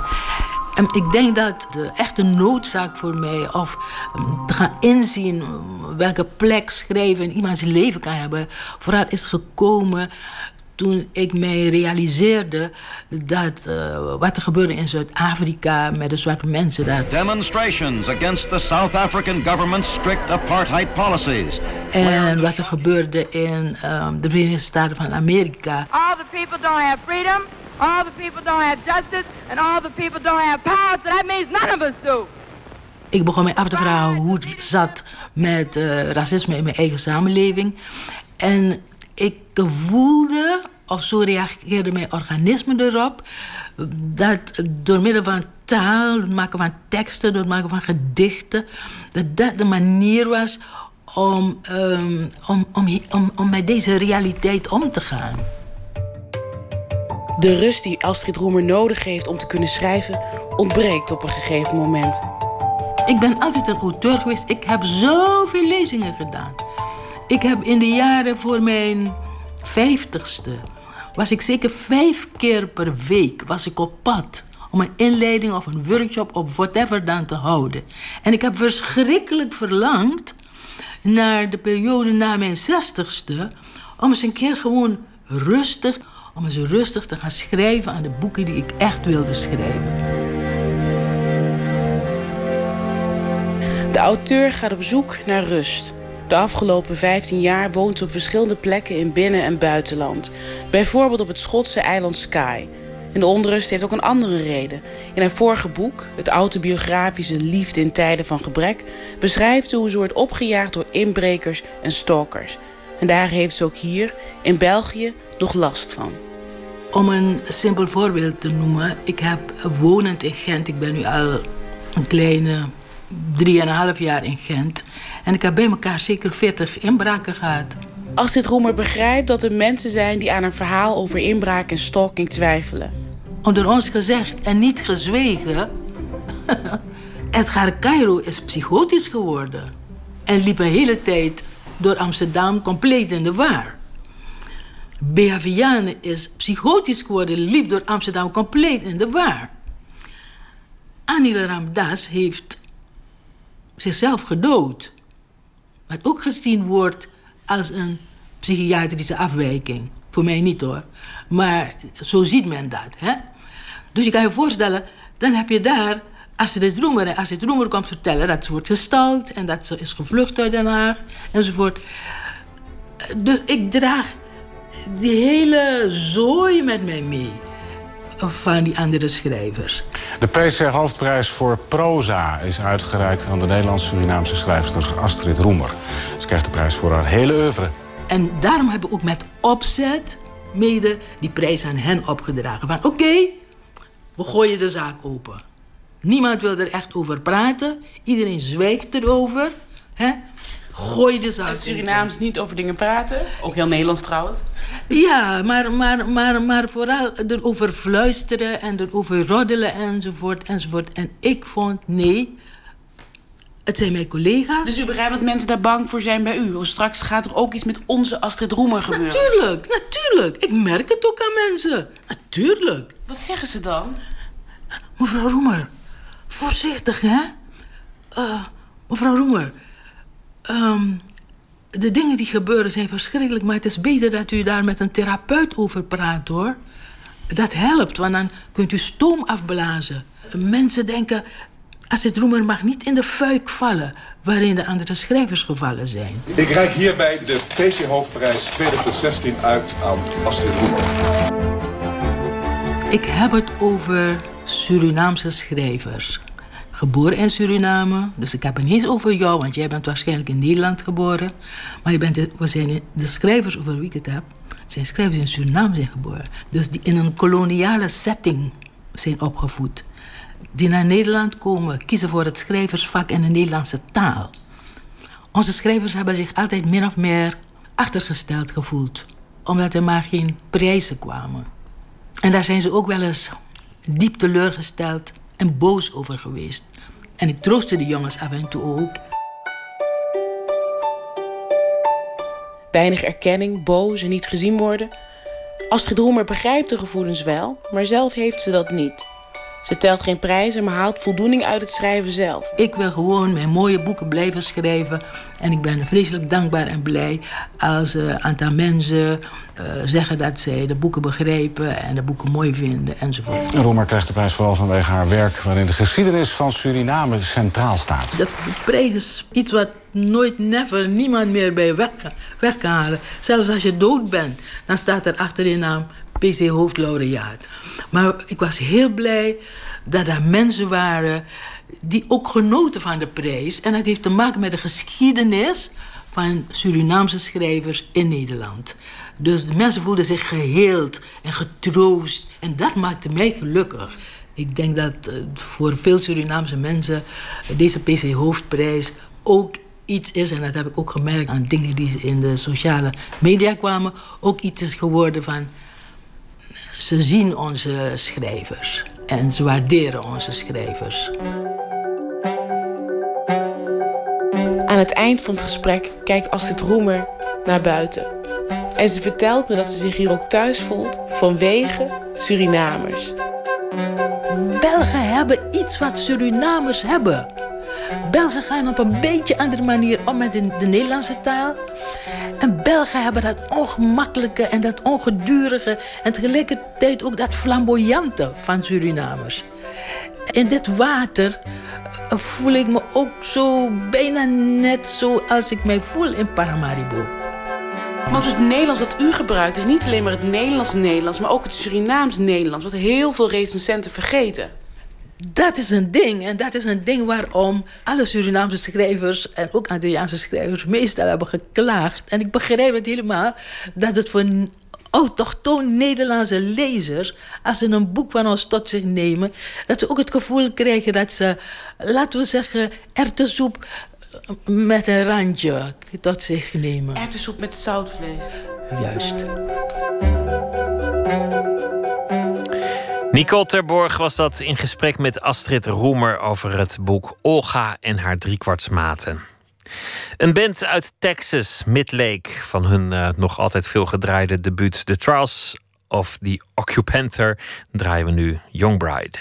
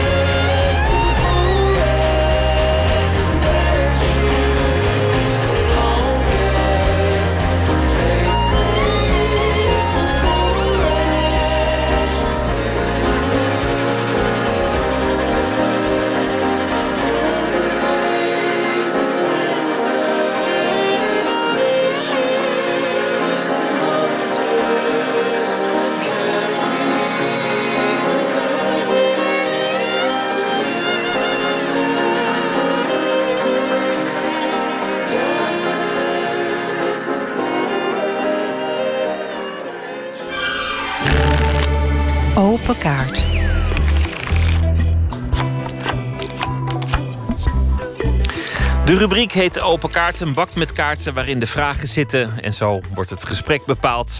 Te gast is uh, choreograaf Alida Dors. Ze vermengt elementen van de hip-hop-dans met uh, de eigentijdse danstaal. Ze is choreografe, maar begon ooit zelf als uh, hip-hop-danser. Ze is ook de oprichter van hip-hopschool Solid Ground Movement.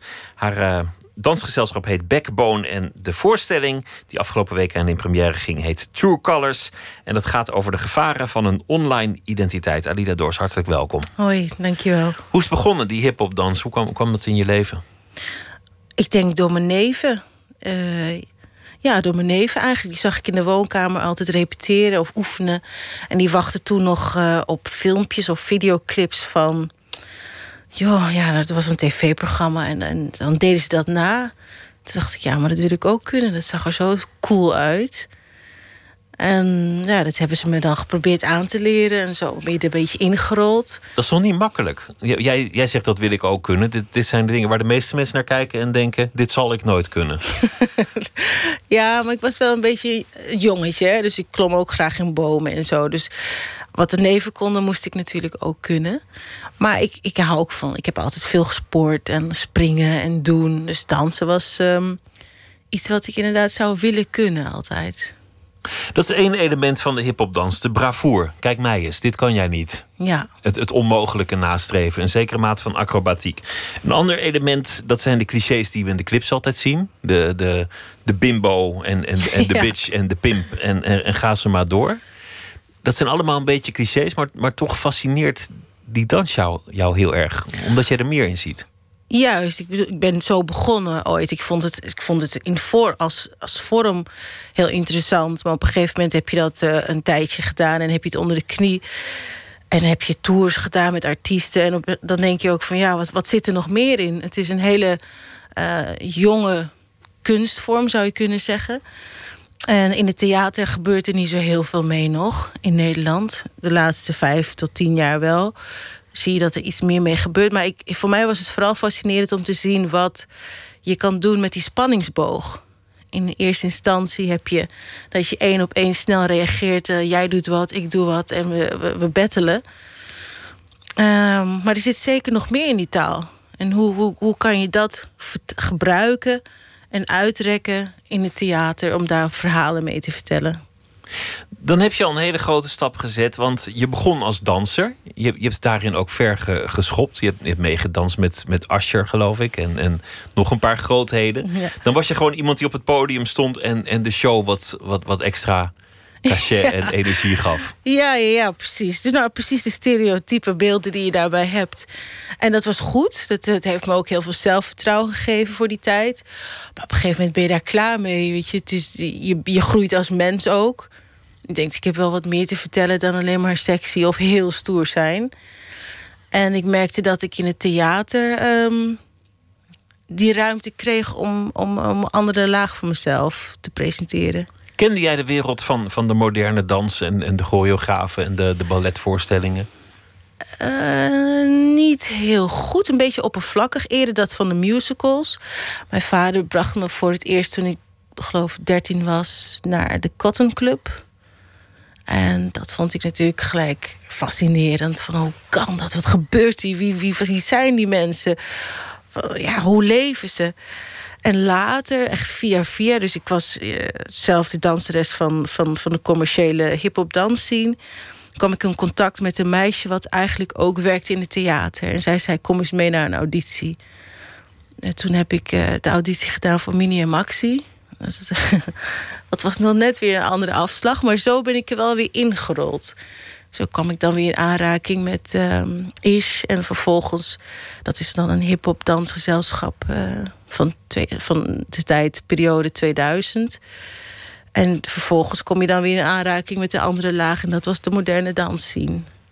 En nu combineer je dat. En dat, dat, werkt, werkt wel, wel gaaf, omdat dat je eigenlijk laat zien dat, dat, er, dat er een heel universele danstaal aan ten grondslag ligt. Dat die hip-hop ook weer een link heeft met nou ja, uh, dansvormen uit Afrika of, of met, met uh, oude Amerikaanse dansen of, of gewoon met moderne dansen. Dat je daar heel veel elementen in kunt combineren. Hoe Ja. is het, hoe is het om, om die talen te combineren? Is dat ook echt alsof je Frans en Duits door elkaar spreekt? Ja, nou, ik benader dans meer als een soort een, een, een, een taal die ik ook beheers om mezelf te kunnen uiten. Dus ik denk een beetje losser van de hokjes, maar meer wat dans voor je kan doen en wat het voor je betekent en waar je je prettig bij kan voelen. Ehm, en ik denk dat iedereen, of je nou van dans houdt of niet, wel die body language kan lezen, omdat we dat gewoon dagelijks gebruiken. Dus als je daar een soort van verfijning in kan vinden, dan maakt het me niet uit eh, in welke hok waar Uit welk dat hokje het komt? of- Nee, nee. dat is dan niet zo belangrijk meer. Deze voorstelling gaat over het aannemen van een online identiteit. Een heel Mhm. actueel thema. Dat we al, waar eigenlijk iedereen zich schuldig aan maakt. Schuldig tussen aanhalingstekens. Je, je online anders voordoen dan je bent. Of, of laten zien hoe goed het met je gaat. Terwijl het eigenlijk helemaal niet zo goed gaat. Of, of je, je wat stoerder voordoen dan je eigenlijk bent. Of wat dan ook. Ja. Waar- waarom is dat thema aan je blijven kleven? Nou, omdat ik. ehm, om meerdere redenen. Aan de ene kant ben ik zelf een beetje bang voor. voor, voor ja, Facebook en die, hele social media scene. Omdat het mezelf heel onrustig maakt. Dus ik kan, het, ik kan het niet bijhouden. En dat is dan iets wat me dan bezighoudt. Van wat, waarom, waarom vind ik het dan zo spannend? En ik zie bij andere mensen dat het eigenlijk ook aan hun knaagt. Weet je, dat mensen ook, ik hoor vaak zeggen van... eh, ja, ik ga het opzeggen, ik kap ermee. Maar we doen het niet. En aan de andere kant merk je ook nog, dus nog iets anders... is dat je ook denkt van... het is veel makkelijker, lijkt het, om vriendschappen te hebben online... dan in real life. En die afstand tussen onze mensen, dat vind ik iets zorgelijks. Dat zou ik jammer vinden als we dat als mensheid gaan verliezen. Dus dat de mogelijkheid en het kunnen communiceren in real time, in real life met elkaar. Omdat het toch diepgang mist als je het alleen maar online doet. Ja, als je een duimpje op kan doen of een like, dan ben je er klaar mee. Of als iedereen een kruisje achter zijn hoofd heeft waar- waarmee ze kunt ontvrienden. Ja, Als een soort nekschot. ja, Ja. precies. Dat is best wel heftig. Ga maar eens de woorden vinden en ga maar eens echte vriendschappen aan. Dat zou ik wel, eh, ja, vind ik wel belangrijk. Laten we beginnen met eh, de kaarten. Hier zijn ze. Ik wil je vragen om er gewoon één te trekken. Mhm. Doe maar ergens halverwege of op, op twee derde of zo. Lees ik hem voor of jij? Jij. Heb je wel eens een mooi compliment gekregen? Ehm, ik ben niet zo goed in complimenten ontvangen, maar ik, Vind je ongemakkelijk? ja, ik, ik denk dat ik ze sneller uitdeel, zeg maar, aan mensen dan dat ik ehm, eh, weet wat ik met een goed compliment of mooi compliment moet. Maar ehm, even snel terugdenken, de zaterdag natuurlijk hadden we de première van True Colors. En dan is het fijn om te horen dat mensen het hebben over ehm, de vernieuwing van dans. En een, een visie hebben over hoe je verschillende disciplines bij elkaar kan brengen. Dat is ik vond namelijk dit traject een heel moeilijk traject, omdat er zoveel verschillende disciplines, spoken word, opera, eh, projectie eh, en dans bij elkaar komen. Dat heb ik voor het eerst gedaan. Dus dat was een hele grote uitdaging, maar ehm, wel eentje die ik aan moest gaan van mezelf. En van wie vind je het compliment dan het belangrijkst? Je hebt altijd mensen tegen wie je opkijkt... of, of van wie je weet dat ze heel goed begrijpen waar dit over gaat. Ja, aan de ene kant mensen die mij niet zo goed kennen. Dat is eh, dus echt het, het publiek, het objectieve publiek. Ehm, omdat zij niet weten waar ik vandaan kom en, en, en, en hoeven ook niet soort van eh, verplicht vriendelijk te doen of zo.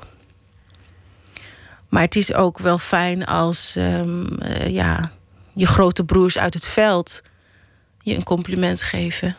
Uit het dansveld. Die weten van hoe dans in elkaar zit en wat, wat een goede dramaturgie zou kunnen zijn. En wat de moeilijkheden zijn en de, de, de hindernissen.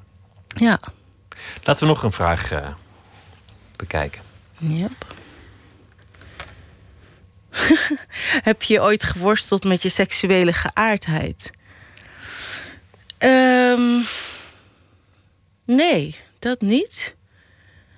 Ehm, ik heb wel eens meegemaakt dat ik dat er vrouwen verliefd ge- geworden zijn op me. Dus dat was wel een verrassing. Maar ik, eh, ik, ik ben nog nooit in de verleiding, of ik heb het, ja, ben nog nooit in de verleiding geraakt om het met een vrouw eens even uit te zoeken allemaal. Ik ben ook nog nooit verliefd geworden op een vrouw. Dus in die zin, nee. Is het, antwoord, is het antwoord nee? Dat is wel grappig. In, in de gewone dans zien, als een man gaat dansen, dan, dan, dan moet hij meteen overal uitleggen dat als hij hetero is, dat hij hetero is. Ja. Want dan gaan ze er gewoon vanuit, nou ja, dat, dat zal wel nicht zijn, want die danst. In de hip-hop-dans werkt dat volgens mij niet zo. Daar, daar is dans nog gewoon stoer en, en macho. Ja, zeker. Dat, dat, dat pretenderen ze. Maar volgens mij wordt het telkens meer ehm, geaccepteerd als er een, een, een heter of een, eh, een gay jongen rondloopt. Als hij maar goede moves heeft, vooral. Als je maar goed bent in je werk, dan, dan vindt iedereen het uiteindelijk cool. Ja. Ja, dat, is, dat idee heb ik nu wel de laatste jaren. Laten we nog één trekken. Waar lopen je relaties op stuk? Ehm, ja, dan denk ik gelijk aan twee typen relaties. Eh, maar en dat zijn vriendschappen. Laten we daarmee beginnen. Ik heb een beetje eh, een soort, soort workaholic ding, weet je. En het is de tijden waarop ik werk, ehm, werken mijn de meeste vriendinnen van mij niet echt. Dus daar gaat het wel eens mis, dat ik ze te weinig zie. Dat ik te weinig echt contact kan maken. Ik heb heel veel verjaardagen gemist en dat soort ongein. Dus daar, ehm, daar kan het wel eens op stuk lopen.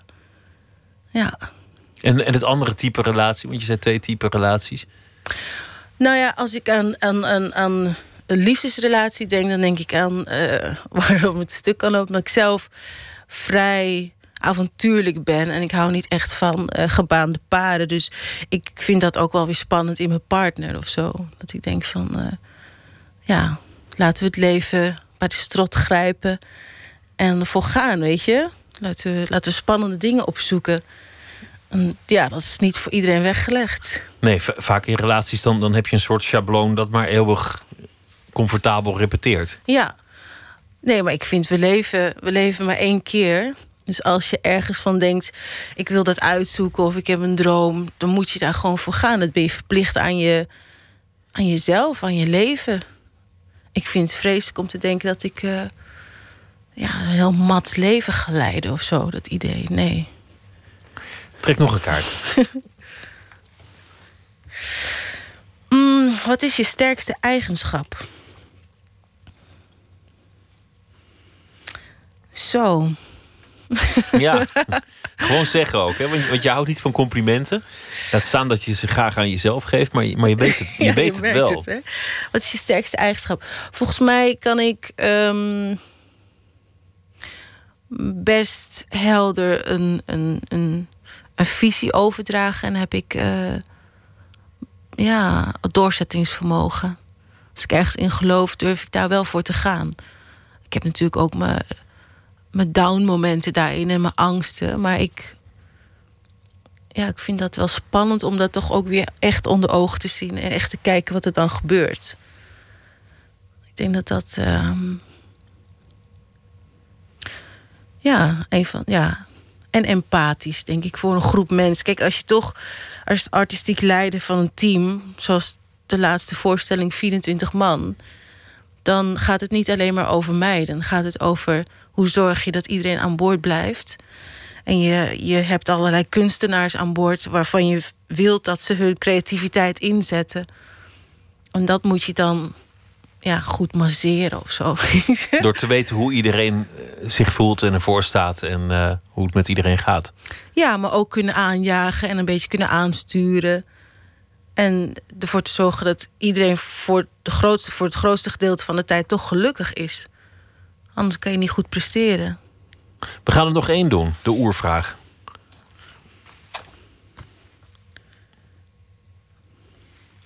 Welke collega verdient meer waardering? Niet echt de oervraag. Nou ja, maar wel, wel een leuke vraag. ja. Nou, ik denk mijn zakelijk leidster. Ja, Wie is het en waarom? dat is Giselle Terberg. En ehm, ja, je wordt als artistiek leider vaak naar voren geschoven. En het, je bent natuurlijk het hart van de organisatie, want het product maak jij. Maar ehm, je moet weten dat, dat eigenlijk zonder een zakelijk leider of iemand die begrijpt waar je mee bezig bent, die dat goed op papier kan zetten, die de aanvragen goed kan vormgeven, die hier en daar voor je kan lobbyen, dat soort dingen. Denk ik ehm, dat ik niet zo ver was gekomen als dat ik nu ben. Ja. De voorstelling is eh, vanaf heden te zien op eh, meerdere plekken. True Colors heet die van dansgezelschap eh, Backbone. Alida Dorst, dankjewel. Jij ook bedankt. Dusty Springfield, een van de mooiste stemmen uit de geschiedenis van de populaire muziek, ging eind jaren 60 naar Memphis, de hoofdstad van de soulmuziek, om ze daar een eh, album op te nemen. En dit nummer werd een grote hit. Gaat over een eh, vrouw die de rol op zich neemt van minnares en de man met liefde ontvangt wanneer de vrouw eventjes op vakantie is. Breakfast in bed.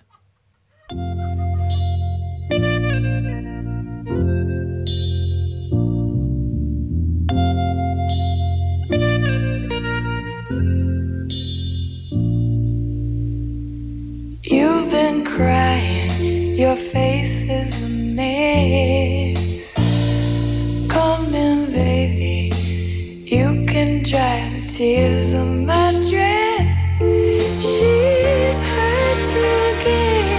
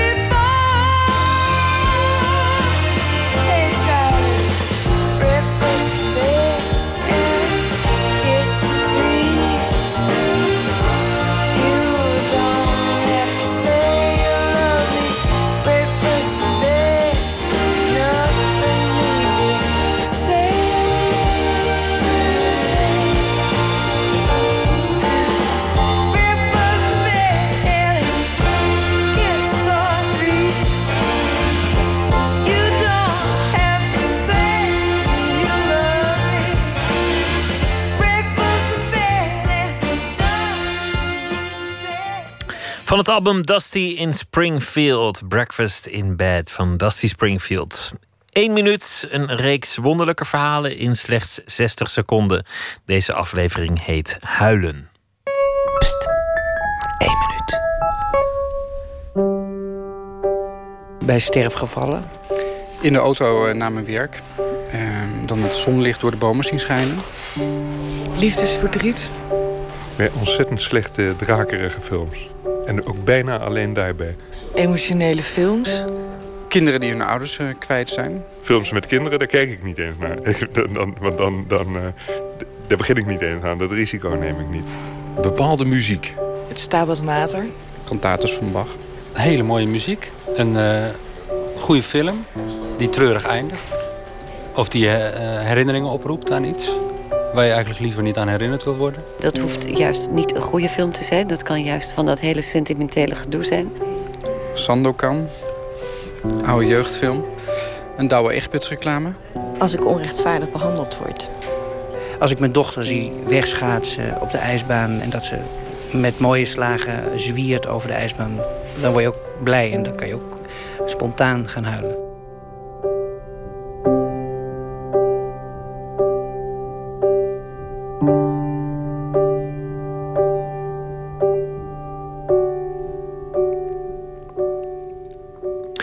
Een aflevering van de reeks 1 minuut gemaakt door Jair Stijn.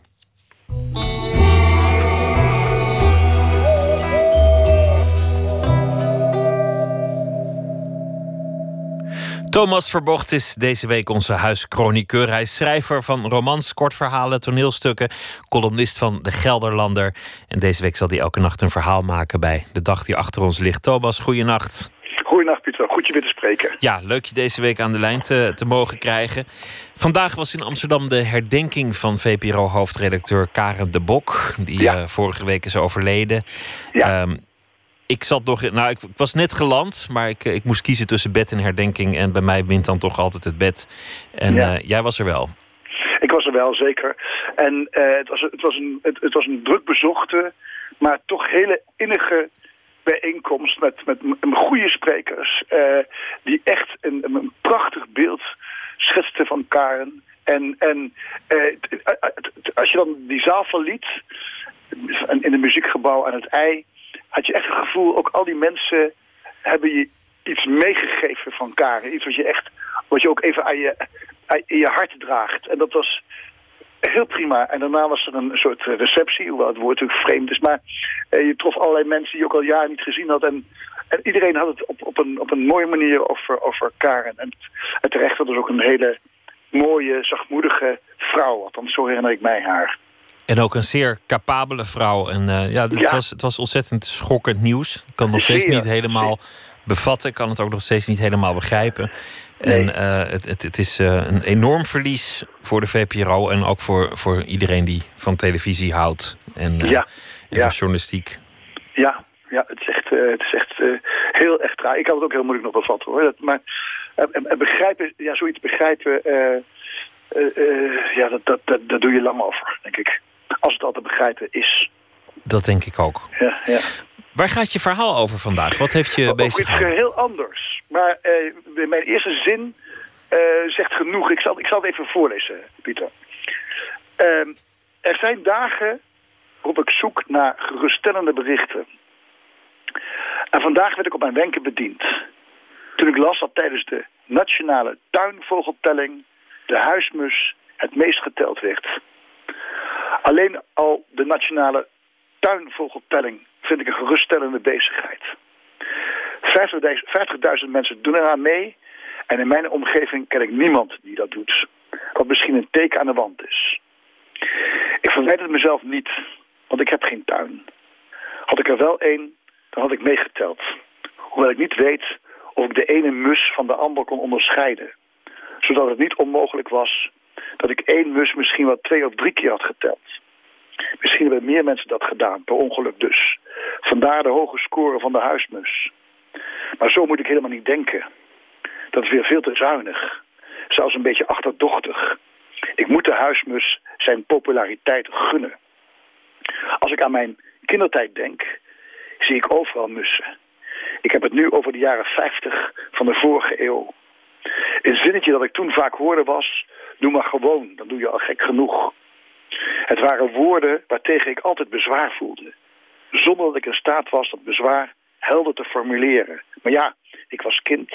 Ik moest niet te hoge eisen aan mezelf stellen.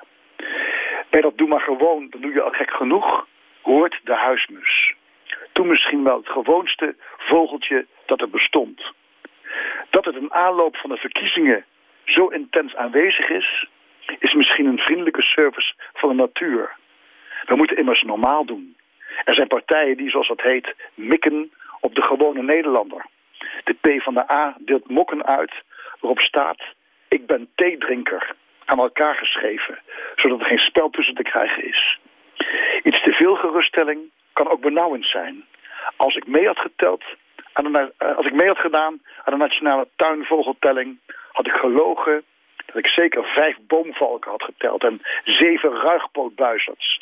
En zeker duizend nachtegalen om de poëzie te vieren.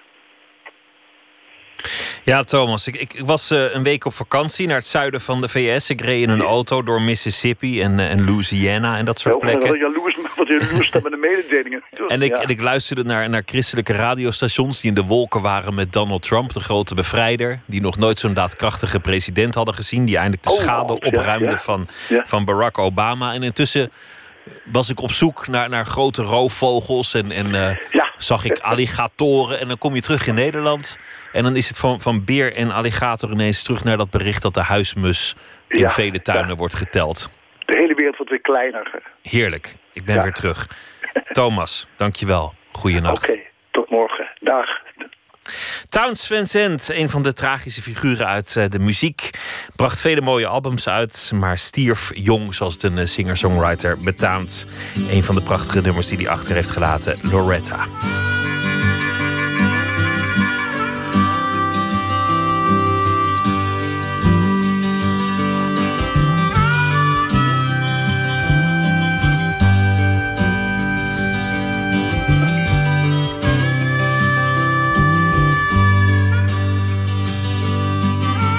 Oh, Loretta, she's my barroom girl. Wears them sevens on her sleeve. Dances like a diamond shines. Tells me lies I love to believe. Her age is always 22. Her laughing eyes a hazel hue. Spends my money like waterfalls. Loves me like a want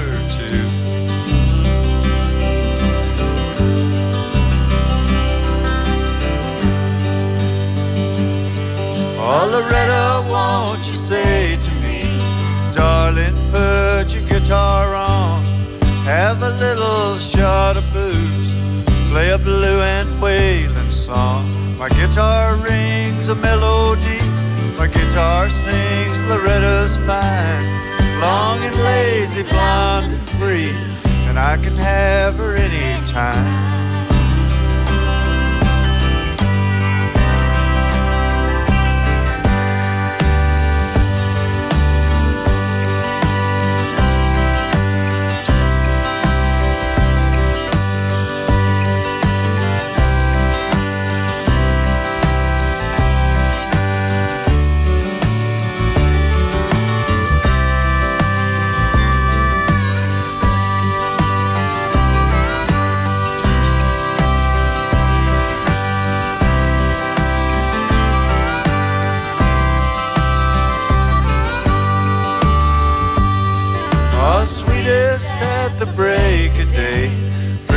prettiest in the setting sun. She don't cry when I can't stay, at least not till she's all alone. Loretta, I won't be gone long. Keep your dancing slippers on. Keep me on your mind a while. I'm coming home, I'm coming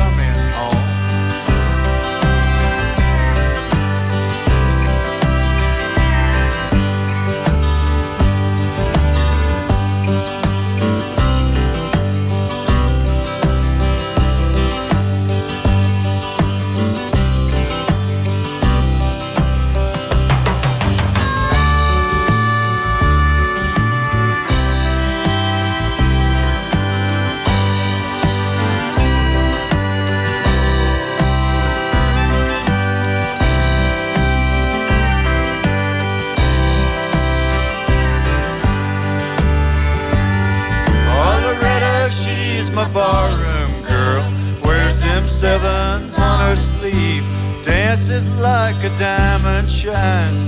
Tells me lies I love to believe. Her age is always 22. Her laughing eyes a hazel hue. Spends my money like waterfalls.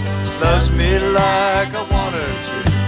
Loves me like I want her to. Loves me like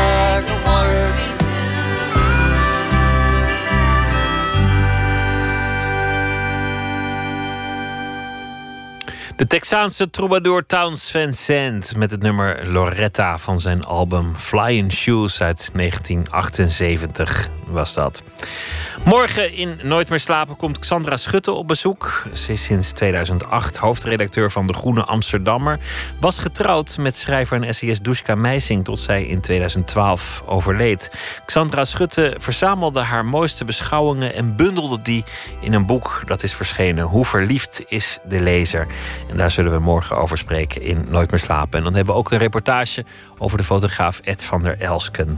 Een van de grootste fotografen die ons land ooit heeft eh, voortgebracht. Dat allemaal morgen in Nooit meer slapen wens ik u voor nu een hele goede nacht. Zometeen kunt u genieten van de EO op Radio 1. En eh, ik wens u een prettige nachtrust. Tot morgen.